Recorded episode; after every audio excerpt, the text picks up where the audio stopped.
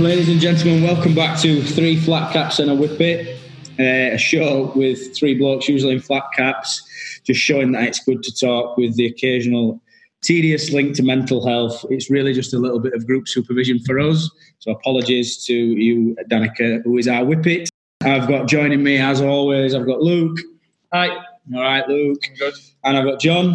You right? Yeah, and our Whippet joining us this podcast is Danica. You all right, Danica? I am. I've never been referred to as a whippet. I take that. Yeah. Quite fast, isn't it? So for anybody who doesn't know, the Whippet is obviously the guest, three flat caps and a Whippet. Um, it's not in any way, shape or form describing you. It's just that's what we decided. It's not a derogatory term. No. Anyway. Um, we'll do no, our, but like I, I, w- I would take that as a, a good term.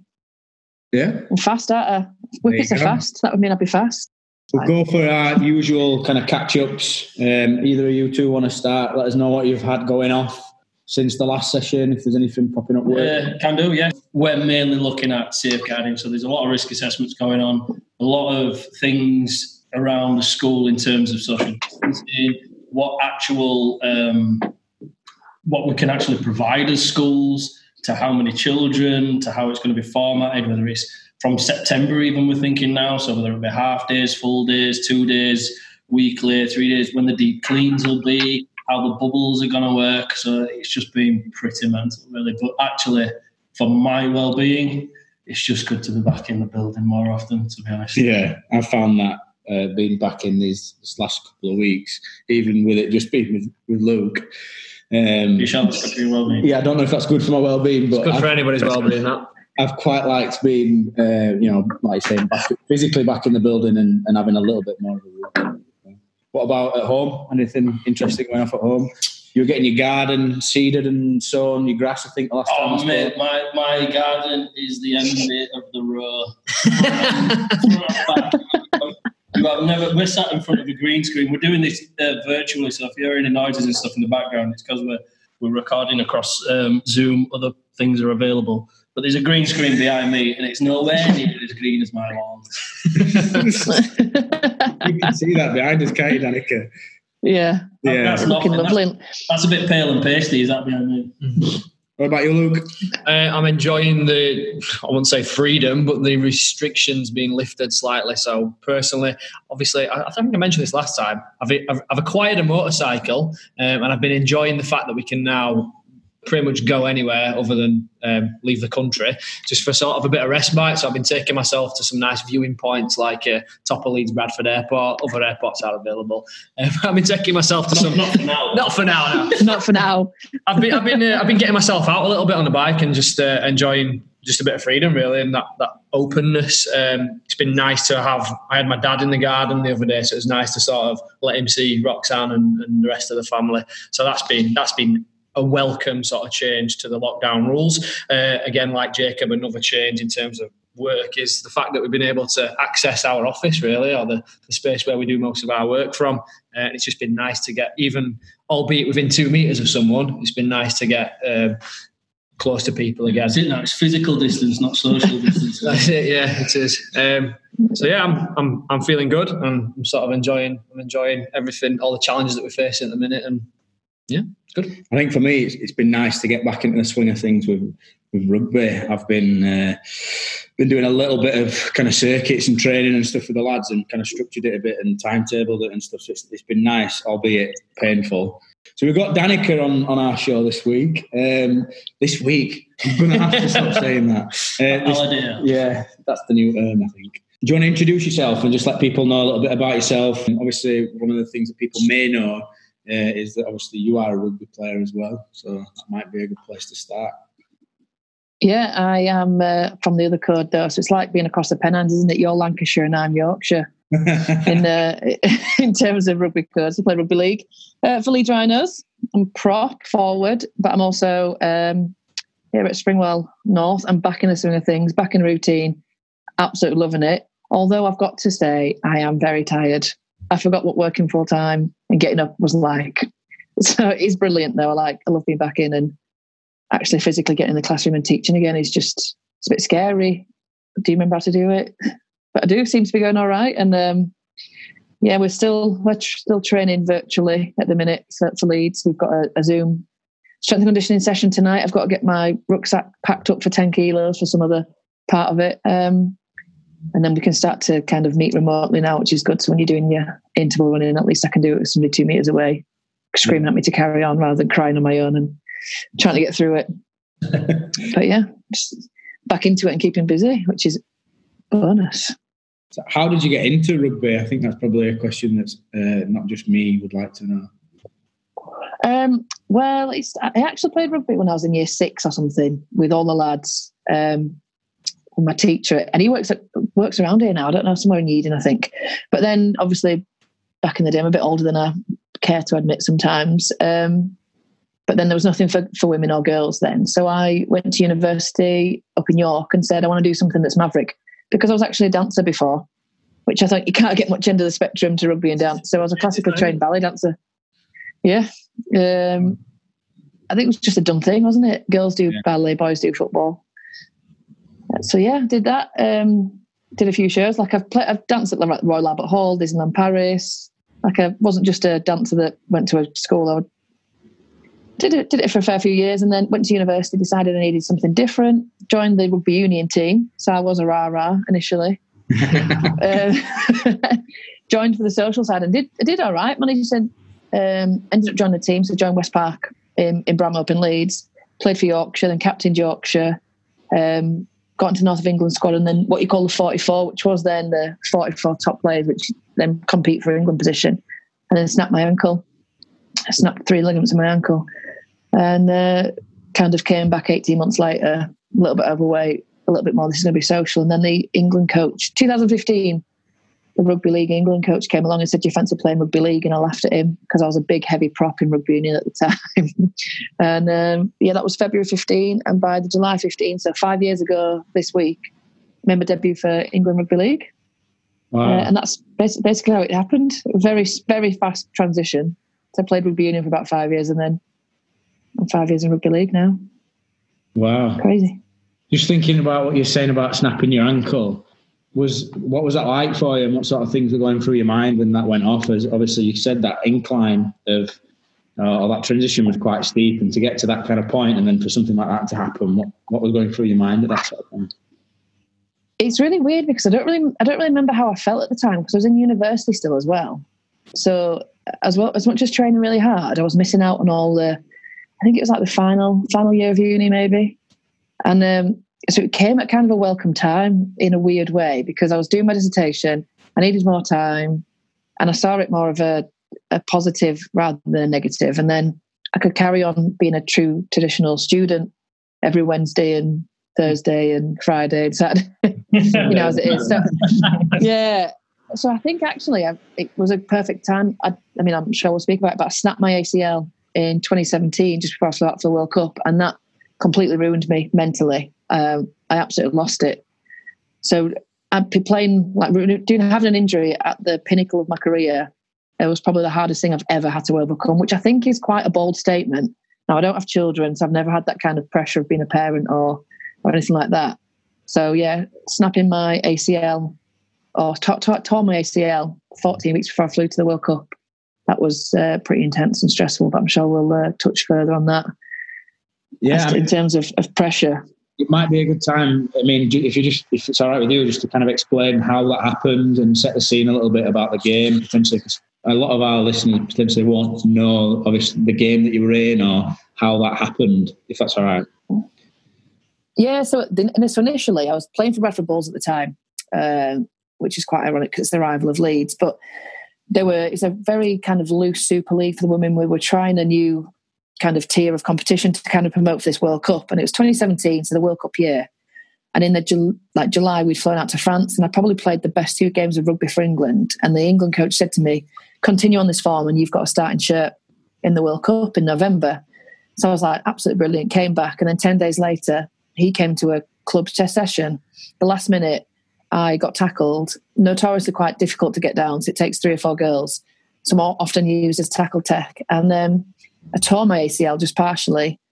Look, well, I say partially, but it was quite horrendous. But then went to the surgeon and he said, Look, I'll try and sew it together. You've got six weeks to prove to me you're, you're fit enough. and then you have to prove that you can get on the, the plane. So had the operation. He, he fastened me back together, literally stitched my ACL back together, so I didn't have a reconstruction. And then from literally from the operating theatre to getting on the plane was exactly 14 weeks. Wow. So then flew out to Australia, amazing. Was in the World Cup, and then came back and signed for Leeds Rhinos. And Headingley Stadium is my favourite stadium in the whole wide world. And it was May 27th, and uh, we were playing for Headingley Stadium for the first time ever. Again, on a bit of a roll, playing a really good game. I think we were 24 12 up, and I had to help set up three of the tries. 65th minute, uh, got tackled, uh, not, a, not a nasty tackle, and then this. I don't know if anybody's ever torn a ligament, but it makes a noise. Yeah. It sounds like a, a, a, gun going off. And I knew straight away. It was a little bit weaker anyway, and that was it. Um, so, yeah, 2018, snapped that. And I would I want to say something really dramatic like my life literally crumbled, but it did feel like a hole opened up. And the only way I've ever been able to describe it is I would rather if somebody died, because you're allowed to mourn that, if that makes sense. You're allowed to mourn somebody's death, aren't you? Yeah. Whereas with an injury like an ACL, which is potentially career ending, people just say to you, Oh, you'll be all right. Oh, you'll come back. Don't worry about it. It's fine.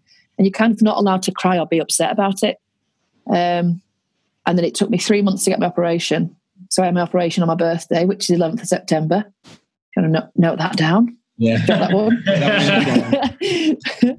so essentially, uh, got my new ACL for my birthday, and then nine months, eight weeks, and eight months and three weeks after my operation, a year to doing it, May the 26th, 2019, I made my comeback after probably the hardest journey of my life. and, I, and yeah. I don't think you should underestimate the the the effect that snapping something like that has on your mental health, especially when you're playing at a sport, at a sport at a high level like yourself. I'm only an amateur footballer, but I snapped my ACL as well. There was a few nodding heads in this room when you were talking about snapping your ACL. I snapped mine, and I remember that instant. You said that that feeling. It, it'd be easier to mourn somebody than that feeling that you've got. I was 26 when I did my ACL, and I genuinely thought I will never play football ever again. And that that pit that I felt yeah. in my stomach, that emptiness, and for that full year when I was in recovery I was I was a bit of a shambles really, and literally just from that one injury, it made me feel horrendous. I've, I've not done it any tendon touch wood, any tendons or um, mine was a hamstring. So I went, I played a, someone played a through ball. I was playing up front. I ran through my my right hamstring completely went. So I, I, I started to slow down, but as I was hopping on my left leg, my left one went oh. not as bad. But um, so I had like a grade, oh. I had like a grade two tear on my left, but bing, my, bing. my, right one was. I mean, the back of my leg was just black with the with the bruise and the blood. I had about eighteen months physio. Actually, I don't know if you know because it was Karen May. She was a Bradford oh. physio, and she was based up at Cookridge when I did it. But that was when I was sixteen. Was yes. a lot of years ago. Um, so yeah, I went to see Karen May. I've heard, yeah, I've heard it from the system. Um, and then that was that. But yeah, what, what sort of? Pre- I mean, I I've got a sort of obviously some understanding of the pressure of trying to get back on a field again after something like that, and obviously Luke has as well. But how did again because you're playing at such a higher level? What sort of pressures were you going through? Because you said it was eight months and three weeks after the operation. Yeah, not that was counting. yeah, well, uh, yeah, but and that and that's the thing, and that's another testament I think to just how much it it, it plays a part. You do remember those things. You, I mean, I remember it was 18 months of on and off physio and doing things in between, getting told at the beginning I, I was stood and walked like a Neanderthal man because of my back and my hamstrings pulled so tight. Um, what sort of pressure did you put on yourself, or did you think or perceive that the pressure was on you from your club or your coaches to get back to full fitness? Well, I think it, when I just tore it before the World Cup, I went into kind of a very selfish, very driven training mode. And I think the rehab then was fine. But when I actually did my ACL I was just playing for Leeds, people said to me, You've been in the World Cup now, you've played at the highest level. Why don't you give it up? Why don't you coach now? And I've I've grown up with three brothers and I was I'm not very good at being told what to do. And I think the pressure that I put on myself was to prove people wrong more so than get back to the game because I, I didn't, you know, I'm I'm 35 now, so I don't really need to play. You know, I am considered quite old in the very old in the sport. So I've only been back a year, so I didn't need to play again. That You know, and it, people were right, but I don't think it's for me. It's that what if, like what if I hadn't tried? Would I always think what would I like if I could play again, or So I think I had to play again just to see if I wanted to or if I could, or the mental kind of hurdle of getting over the injury and playing again, just stepping out, just to trust yourself. Yeah. So trust your leg, trust yourself, trust people around you. Are you still any good? Can you still play? Can you still run? So that I put a lot more pressure on myself rather than, rather than the coaches and stuff like that. And the support I got from Leeds Rhinos was incredible. I think I only missed two training sessions, and that was the Tuesday I had the operation and the Thursday after. And by the Sunday, I was back out on the side of the field watching them play. Wow. So in the whole time, I only missed two training sessions because I'm. And it, it wasn't a case of I'm really dedicated. I want to prove that I am. It was more of a a what am I missing missing out on? B I need the rehab and I need the gym. And C I want to make sure that I understand every play they're doing, every move they're making. So when I do get out there, I still understand everything. That's And it was never character and professionalism because like it's so painful recovering from an ACL injury. So hats off to you for uh, getting back into the fold and, and putting the pressure on yourself to get back into the fold. Yeah, I think that I think that's the only way. It's the focus thing, isn't it? You need a goal. Like I, I need a goal, and, and now, especially now with the Super League being suspended, I'm really struggling to train because I've got no idea. I haven't got a date of when I'm coming back.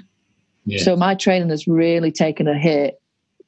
Maybe because I, maybe because I need, it's the first time I've had a proper off season. I don't I don't know, but um, yeah, just having that goal of, and I knew I wanted to get back under the year or within the year. So May 26th, 27th was always my um, kind of goal to get back as well, which they told me nine months. So Ryan Hall and Kallum Watkins, who both played for Leeds, did their ACLs around the same time as me.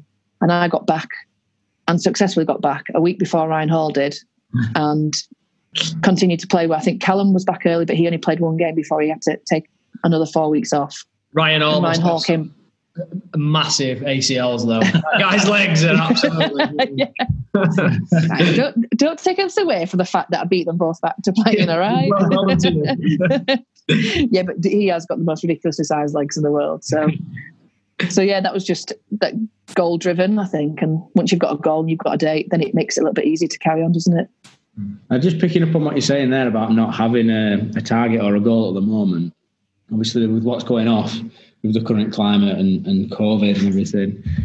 Similar sort of story to yours, I suppose. My partner, Francesca, she's um, she comes from a dancing background, but Irish dancing rather than ballet, and she competed at a really high level at that, three times world champion and all that sort of business. She got Wow. kind of bullied by her friends to start playing rugby union with us at Barnsley, and then she's now gone over to uh, Trinity and started playing for Trinity. Um, there's a bit more of a challenge in it. Well, there's another challenge. I know he's Luke sticking his thumbs down because he doesn't like it. I'm a Rhinos fan. But obviously, I live with her. I cannot wait for that game. Yeah, that'd be good. we'll, all, we'll all be there. Um, We'll be on your team, don't. What position does she play? well, she's she's obviously just transitioning. She's really good though. Um, she's playing wing and fullback. I think I think they wanted to play fullback, Nice. but we'll see. She's quite um, athletic and, and fast, so she's she, she tries to use that. You're giving Danica insider tips here. Yeah, yeah. I'll turn up with me, uh, with me Leeds Rhino shirt on. It's all right. We can keep going. Um, what, what I was, say, I suppose, what I was trying to say is that um, she's saying the same sort of thing, and she's really struggling with with the kind of fa- well, the fact that the league's being suspended and whatnot. Um, they're doing the same thing, Yeah. doing training and all that sort of business, but losing the motivation and the focus on, like openly, honestly, because there's they don't, you don't know what's happening. Um, what sort of things you, are you doing, or what things have you done when you've had your injuries that keep keep you kind of pushing forwards, or even when you don't have that specific goal? What sort of things do you do to keep yourself hooked into it? Well, I've got no option at the minute because we've, um, as much as we're not professional, Leeds Rhinos have been very particular about us keeping up our training. So we have training plans sent out every Monday.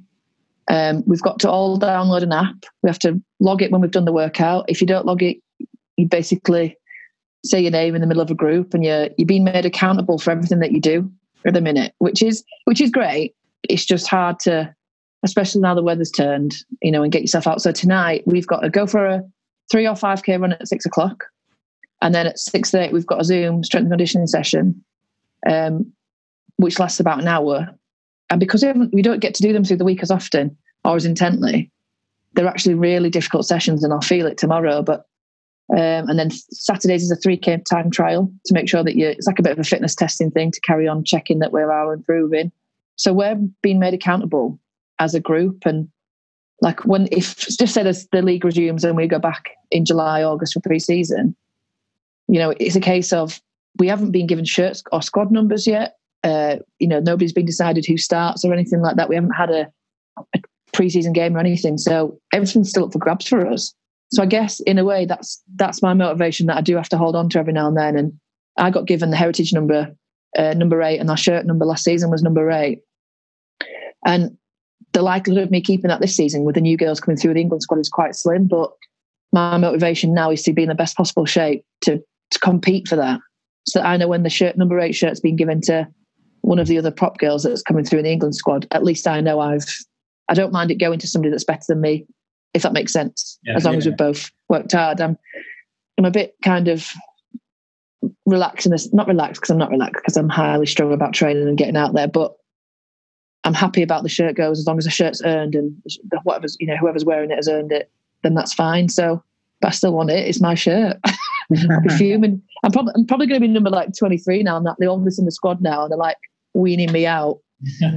um, but I still, yeah, that's my that's my motivation to keep going, and that's how we kind of keep going. I'm glad we do have that. I think we have a lot more than other clubs do, which are great. I, I, do you say grateful for? Because sometimes not so much. I suppose. But that's what we get. That's that's it. One last question I'd ask you before we kind of move on to some, how you got into teaching and SEMH specifically is do you get do, is there an emphasis on kind of well-being and checking in with you with uh, the rugby side of things? Because when I've listened to things in the past, uh, one of the reasons that we started this is because I I listened to a couple of different podcasts and I thought there was there was obviously well I wanted to chat with these and offload more than anything, but on one of the ones that I listened to, I don't know if you listened to it, House of Rugby, they spoke about um, in the England setup, I think it was. Again, it's union, obviously, but the, the, the emphasis that over the kind of last ten years has changed in a sense of checking in with players on physically how they are. So, like on a rating scale, they check in with how how they are physically in terms of injuries or how they feel energy wise and all that sort of stuff but also how that's changed in terms of checking in uh, emotionally and kind of with well-being as well. Is there an emphasis on that um, in in your sport and, your code and stuff? Yeah, hugely. So uh, in the England setup, every morning, if you're in England camp, every morning is let's say eight thirty. We call it the well-being check-in. So you fill in a it's a an online. It's a bit like a Google Docs type of thing. So it, it, every morning you fill it in, and then it kind of collects all the data and stuff and it accounts for you over the week. But it's um, how have you slept? How are you feeling? Um, any aches and pains anywhere? Any thoughts you thought you know thinking about? Do you need to speak to somebody? And England do that. Uh, well, that's the England setup as well as your normal testing every morning. So that was a morning check, and you had to do it in the morning. And if you did, well, you just didn't not do it because it wasn't even worth the, you know, the the side effects from the coach for that. But then uh, at Leeds Rhinos, we're really lucky, I think, because we're under the umbrella of Leeds Rhinos and not the community teams. We have um, we have a wellbeing um, guy there who's specifically there for wellbeing and kind of counselling and stuff. A guy called Fats, and well, he's not called Fats, but that's what we call him. Um, and he's there for anything. So in terms of like it could be rugby related, it could be general life related. We've got access to him. We've got his phone number. So he dropped us a message saying, "Look, how's it going?" And how's lockdown treating? I was like, I'm not made for lockdown. I feel like I'm made to work in this kind of school setting because I need to be active. I need to keep going. I need to be out. I'm very social. Um, I like doing. My weeks are always packed with seeing people or training or doing things. So it was the first few weeks I was like, I don't really know what to do myself. I've, I can't sit and watch a, a TV series or anything like that, you know. Um, and he was just brilliant for that. So that he was awesome, and and I can't thank Leeds enough that they we have access to him and the same thing now with um, Sporting Chance, which is just a general sports um, kind of counsellor for any kind of sport. They gave us the start of the Super League, well, the launch of the Super League. They come and everyone takes their number. And again, you've got access to them at any point you want. And it's literally, you can decide whether you want to text them and talk to them via text or you want to speak to somebody, which is amazing. So I think the women's side of things as well, they've really kicked off and really had this focus on on well-being. Because let's face it, I mean, as much as I'm a woman, I'll admit it, we love a bit of drama and a bit of, you know, the women are not afraid to hide their emotions, are they? so there's there's a lot there's a lot more going on, and like we've got we've got parents, got women with kids and stuff like that. So we, they have different pressures and things like that. And then before the World Cup, my England coach said, "You don't back yourself enough. You need to realise you deserve a place." And I had a lot of, I mean, my my road into rugby league was wasn't easy, and I was a rugby union girl who just came, got named within a month, got named in the England development squad. Three months later, I've named in the England team. So I've had a lot of stick coming through rugby league, and um, lots of people have suggested that I made my way by favours with certain coaches and things like that. And that's how, for the first three years of my rugby league career, people used to see me rather than my talent for the sport. So my England coach in 2017 said, you need to see somebody about this. And so for six months, I had a sports psychologist, which was probably the best thing I've ever done. So I got this sports psychologist in 2017, and it wasn't anything. You know, when you you've never had, uh, I've never had counselling before. I've never spoken to anybody, so you always have that kind of. I've grown up with three brothers um, in a very you hide your feelings, you hide your emotions, you don't speak about stuff kind of environment. And uh, so I was thinking that we have to sit on a couch, put my feet up, he's going to tell me stuff. And it wasn't like that at all. It was a lot of drawing on a whiteboard, like two columns, draw what, write down what you're good at rugby, what what things you're good at in rugby. So I'd write them down. What things you're not so good at, and I'd write them down. And then he basically just married the two off. He's like, "Well, you contradicted yourself here. Give me an example of this." Or, um, and then he gave me some like sheets to do, like these um, emotional board sheets to do how I felt after a game or rate myself so I could take that to the next session. And it got to a point I was like, I finally, and I think it was about four weeks before I went to the World Cup, I finally was like, I deserve to be going to a World Cup. And he was like, right, my job here's done. See you later. And I'm like, Ross, don't leave me. Like, come back. um, and then just Ross has then come on board at Leeds Rhinos. So he um, is the psychologist for the the women's, the men's, and the academy teams as well now. So somebody that I really trust and I know I can talk to, and I know somebody who knows me really well. It's that really nice feeling of of having somebody there to to chat. And it was just by chance that he he's come to Leeds Rhinos. So um, yeah, best thing I ever did, and it was nice to believe that I actually deserved to go to a World Cup. That's it. That's great. So you've alluded to before, like the, the biggest thing that you're missing at, at the minute is the relationships, the spending time with people, the being out and about, the being active, and then you've just mentioned something there about trust. Do you think that these are some of the reasons why you've gone into sort of the SEMH side of teaching? Because obviously, with us three sat here and, and you sat at the other end, we kind of we, we know that within teaching relationships and trust is massive anyway, but within SEMH we have you know a really really sort of vast experience of how much more that matters to these children that we deal with. So going back to the original question, because I see we procrastinated, is is, is, is, is, that, is that link and that sort of experience with trust and that the relationship sort of side of the things that you've done prior to teaching an SEMH, was that a big part of, do you think, even subconsciously, of you going into this career profession? Yeah, massively. Absolutely. So I was in um, mainstream before the World Cup and during the World Cup, and um, the pressure there to I was head of PE um, at a large academy chain in Bradford, and when I came back, I just got things thrown at me, and uh, we we had a we had a small branch there of kind of like the I can't remember what the hub was called, but it was my favourite place to be. You know, when you were having a rough day, you go spend an hour down there, and whether I was reading, doing maths, or whatever, and I realised um, that's what I wanted to do, and that where my forte was. I, I love teaching, but I, I'm not very good at teaching really academically bright children because of the way I teach. I think I'm much more of a um, I like to chat. I like to go off on a bit of a tangent. I like to relate things back, and I understand the pressure of academics and teaching in high achieving academies where it just needs to be the content of the lesson, the content of the exam, and that's it. And I don't think you build a rapport really or relationship with students because the pressure on you to teach and the pressure on them to learn is just too great. If it's like a normal day, and obviously we're not in this COVID lockdown, I'll flip between pods because, and it's not because I, I want to go and and sit and chat to the teachers because I want to go and sit and chat and like play rugby with the kids, or I might teach them maths, or I might do a bit of art, a bit of dancing, a bit of just relieving somebody else and running around and maybe just a big kid at heart, maybe.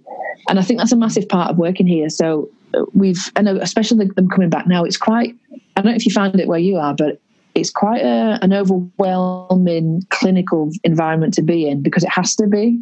And it's not necessarily the relaxing environment that they're used to. So it's been a case of like sitting and chatting to them and then you know they're starting to make a joke now of we'll change classes over they'll do a different lesson they'll be like wait i am dirty i may be carrying i need to go wash my hands now and you know that kind of camaraderie and they're now relaxing the environment eh, and they're, they're taking the mick out of and i think being able to make them feel comfortable like that is a massive part of, of what i do and you, i forget how much i love teaching you know it's only been 12 weeks and I, I am tired i'm not going to deny any of that but i'm also much happier you know it, it's brilliant being back as much as we've only got a small bunch of kids back here now, you know, you can see how much happier they are being in a routine. And I think that just makes it, you know, I, have worked in a couple of, of schools, alternative provisions and things. And yeah, each time I, I realize the importance of it. And I think more so as well, I love learning. And so I'm, I'm learning how to teach differently all the time. Yeah. And no day is ever the same, really, is it? And I think that there's, there's structure and there's routine, but there's also that unknown every single day.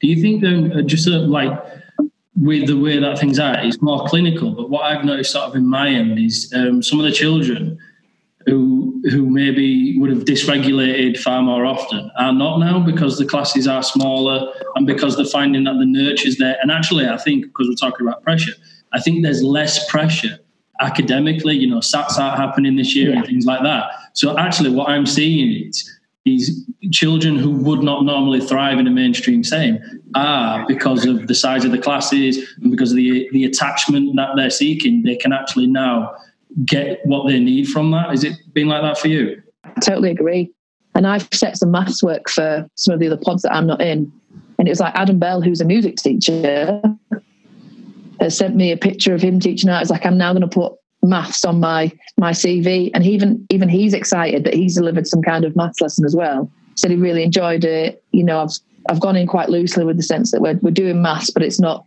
a very structured papers. It's not questions. It's more of this investigations and exploring stuff. And no, I've really enjoyed being in the classroom. I enjoy it anyway, but you know, I've had to be like, oh no, I need to plan more work now because although I'm not, you know, there's no pressure to do anything like you say the, the kids are more relaxed, they're more willing, they're more, you know, there's none of that kind of distraction around because there are smaller classes. There's practically one to one in some classes as well, which is great.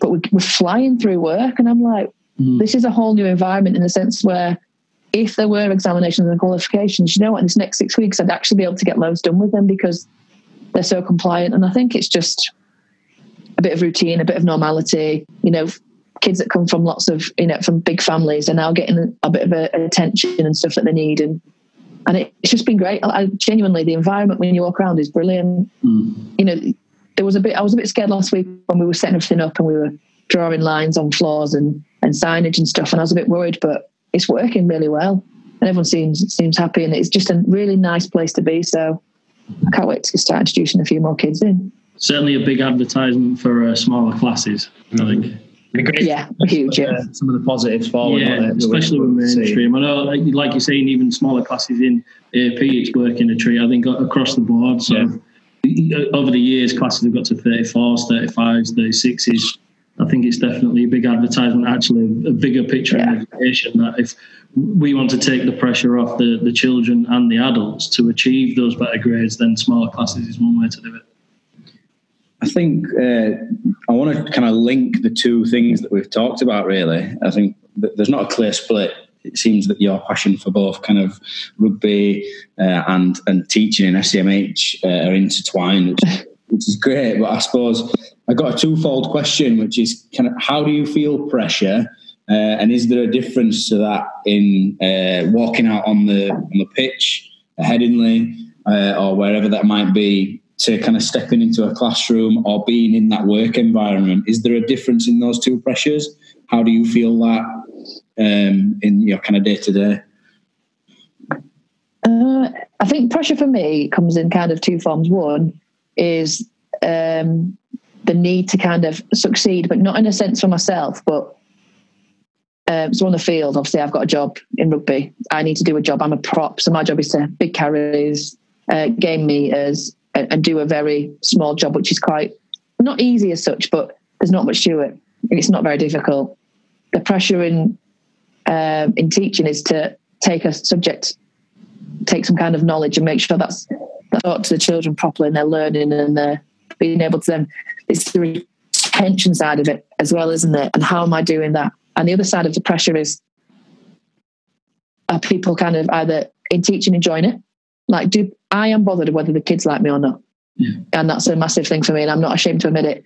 But there's there've been very few, touch wood, if I'm lucky, that kids have said, "I hate you," or with it not being, you know, kind of a, um, an angered type of thing. I don't think I've been disliked by too many kids I've taught, which I is I'm really proud of. But also, I put that pressure on myself to make sure that the way I teach and the, the relationships I build kind of make sure that kids enjoy being in the environment that I'm on. And also the pressure from rugby on that side is impressing, I guess it's similar, impressing the coaches enough to get selected.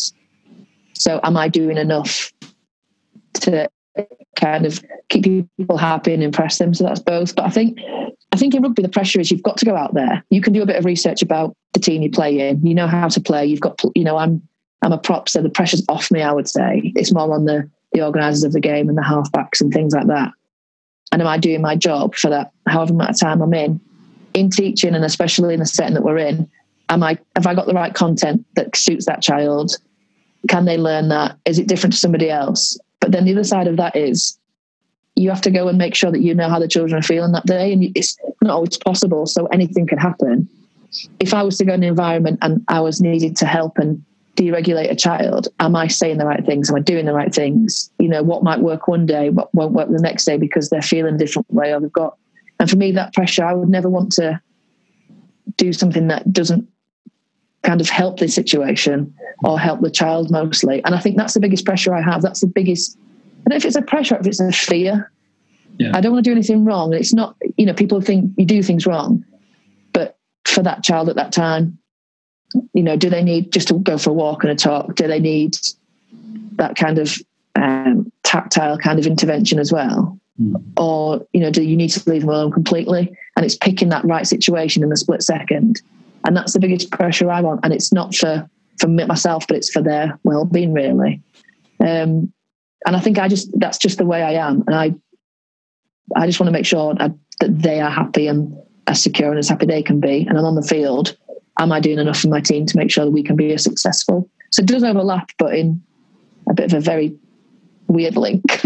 yeah. Does that ever manifest in kind of physical feelings or emotions? Because I, I don't know if I'm asking that question in the right way, in a sense of how do you feel pressure? So when you like when you're in a scenario of I don't know a tricky game or a challenging scenario, a challenging scenario at work, are you consciously thinking about I want to get this right, and what does that physically feel like, or um, what emotions do you think you might experience during that?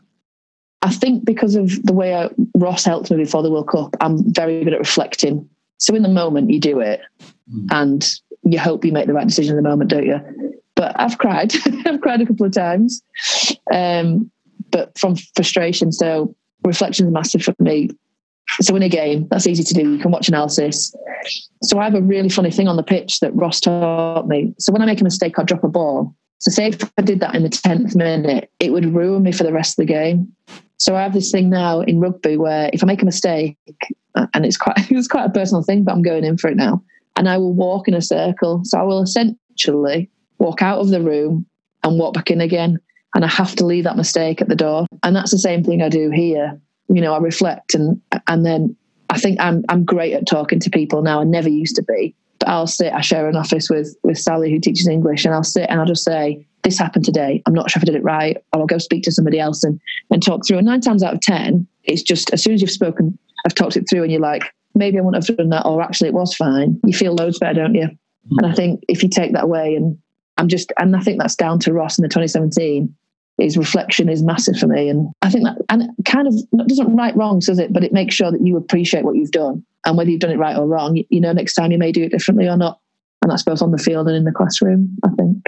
I love that strategy of walking around and just sort of taking yourself mentally out of the space you're in. I'm definitely going to try that next time I'm in that, that challenging situation myself. Um, it, it resonates with me quite a lot. That would you was that something that you came up yourself, or was that something that he gave you? No, so we had to think about it. So some people, uh, there's you can see, and now I know about it. I see it a lot more. So if you watch like professional rugby, some people will wipe their hands as if they're cleaning their hands. Some people might grab the badge. Some people actually physically wipe their hands on the floor.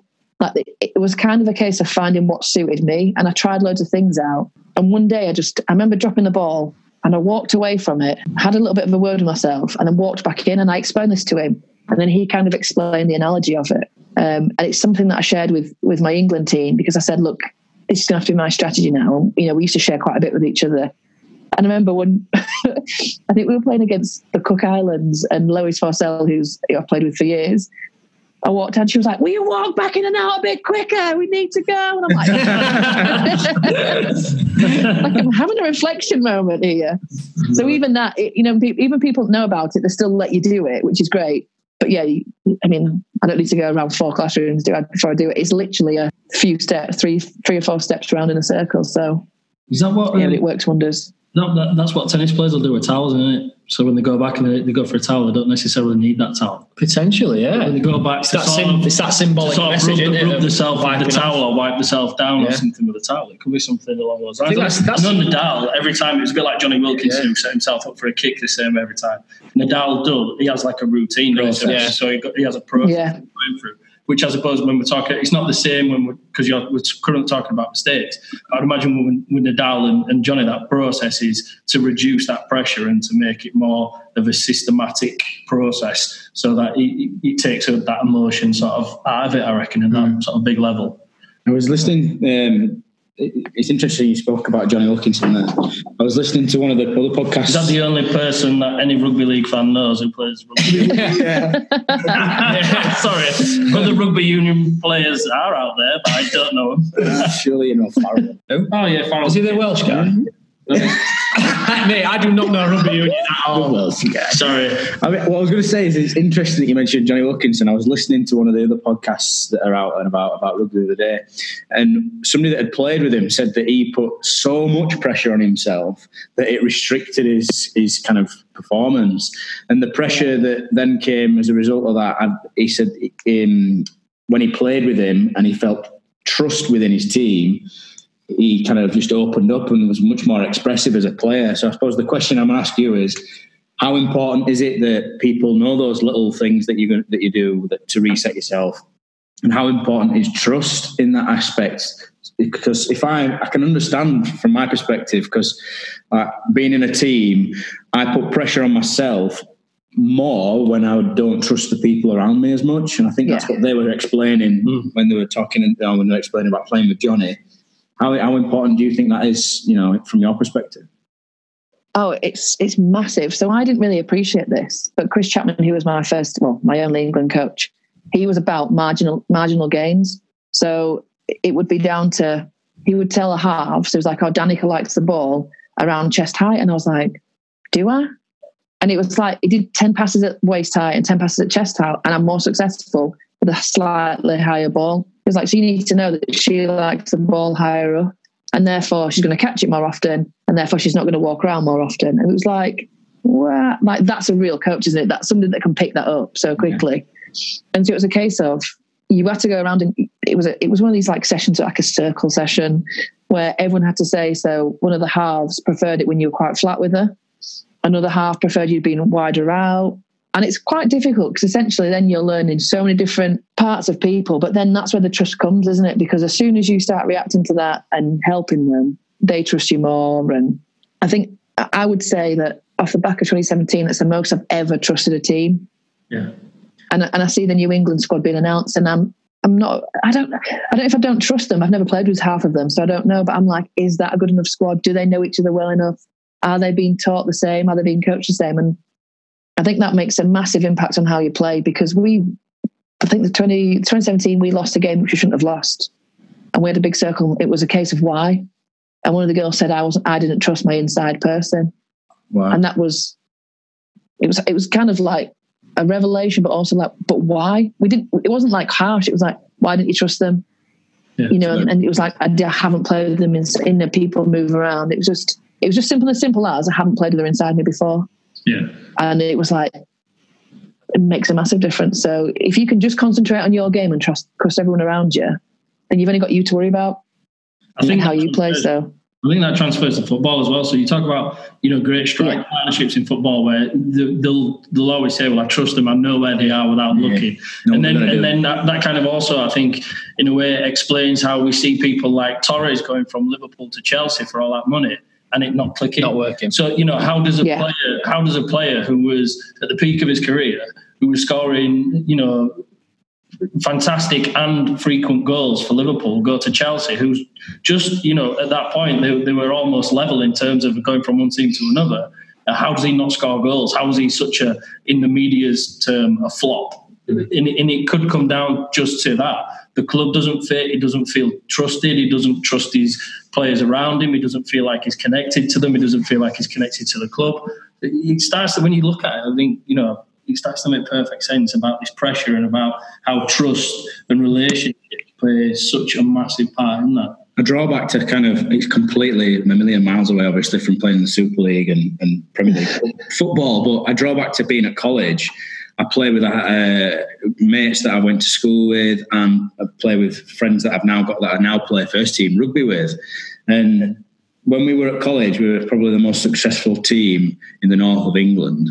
But we spent every minute of every day together. Yeah. And even, you know, the transference of third, maybe half of the players in that team through up into senior rugby, and it's not the same because of the mix of other people within that and people coming in and out, and you don't have that then trust and relationship in the same extent, which then in turn knocks on to kind of people putting that pressure. I feel I put pressure on myself when I when I haven't got that trust, hmm. like I said previously. Yeah, Danica, I'm curious to know. You've explained uh, really well how you've learned some things from the psychologist, in particular in rugby, to help you deal with pressure in rugby. Um, is there anything you've learned from him or from playing rugby to help you deal with pressure that you've transferred into the classroom? And equally, have you learned anything working with children in SEMH that you've taken into rugby um, that's helped you helped you in rugby? Yeah, I think it's more so what I've learned from here to take me into rugby than the other way around, really. And the biggest thing I think is because I am, um, I, I, I struggle with people that don't work hard in rugby. So I don't understand that if you're on my team, I'm going to put my all in. It's that kind of like, I, you know, I've got your I've got your back, so why have you not got mine? Yeah. And I think that, you know, the different pressures people have, the people in different environments. And, and honestly, it's only been this year since I've really started to understand the different environments that I've kind of appreciated that. And I've, in some, I've been the voice of the reason sometimes, and the coaches have gone, why are you not working harder? And I just said, have you stopped and spoken to people about what's going on? Brilliant. So I said to the, one of the coaches rang me and she was like, what? And I just said, I am really struggling with working from home, we were doing home visits and, and whatever else and phone calls. I'm really struggling with motivation. I said, Have you stopped and asked people how they are? Rather than just saying you've not done your Tuesday training, your Thursday training. And that's just a small example. But, you know, we've got in my team, I'm playing with, with 16 and 17 year olds. So one minute, I've, I'm, I literally, I go from teaching here and two hours later, I mean, I'm on a field with a similar age kid, basically, but they're not. They're my, my teammate, you know, and, and language is different, the way we treat them is different. And I've had to remember that a lot of people remember that they just think that they're the teammates, but I kind of think I'm much more conscious of the fact that they want to be teammates, they want to be older, they want to be part of the group that go out socially. And I've kind of adapted myself completely. And not in a, a negative, it doesn't have any derogatory effect on my rugby or how I am but I think it makes them feel a lot better. We had one of the girls that was 17 and she was really struggling for training. And this time last year, I was horrible to her, but I didn't appreciate why she wasn't working hard enough, why she wasn't doing something. But oh, she must be 18 actually, because she just found drinking. She just started going out. Mm-hmm. So you can understand why. Like, you like, I love more than anybody. Uh, you know, I'm missing the pub a bit. But I was like, I need to stop saying to her, you're, you're unfit, you're not working hard enough to saying, Ellie, mate, do you fancy going for a run together or do you fancy doing some extras together? Mm. And it ended up that I was I had to. It's more that it's, again, it's that reflection thing, isn't it? Yeah, I reflect on how I am. You've got a better understanding of why people are the way they are, and you've transferred that into your personal life and into your rugby career. You I think it's really sad though that it's taken me so long. And you know, I'm, I think back, I've never been only more so when I've been in more of a senior lo- a role in in rugby league. You know, of some of the older ones and classes experience now, having been in the World Cup and stuff. And I really took that role for granted, and I'm a bit annoyed at myself that. I mean, and why should I have realised it before working? You know, I've come from mainstream where the pressures are totally different in the sense that it's just academical, isn't it? Academical. It's like with anything. It's though. academic. If you're not uh, if you're not exposed to it or informed by it, then you've got no reference point, have you? And um a lot of the things that I say to people now, and I do with people, I wouldn't have done previous to working where I work now, and with the, the knowledge Yeah. and skills that I've developed from working with children with mental health issues. Um, yeah, thanks for that. Context, isn't it? I think context is massive. Yeah. Such an impact on empathy, understanding, and and then obviously that result that has an impact on people's people's or your own response to something. Yeah, yeah it's been it's been massive. It's like um, I always think about the grand final last year where we we beat Castleford. They'd come into this grand final having lost one game all season. Um, it's, a, it's a very very very young squad, very young squad though. That I think the average age there must have been about 20, 21. and I think it was ten all at half time, and they went into the changing rooms shouting and screaming at each other.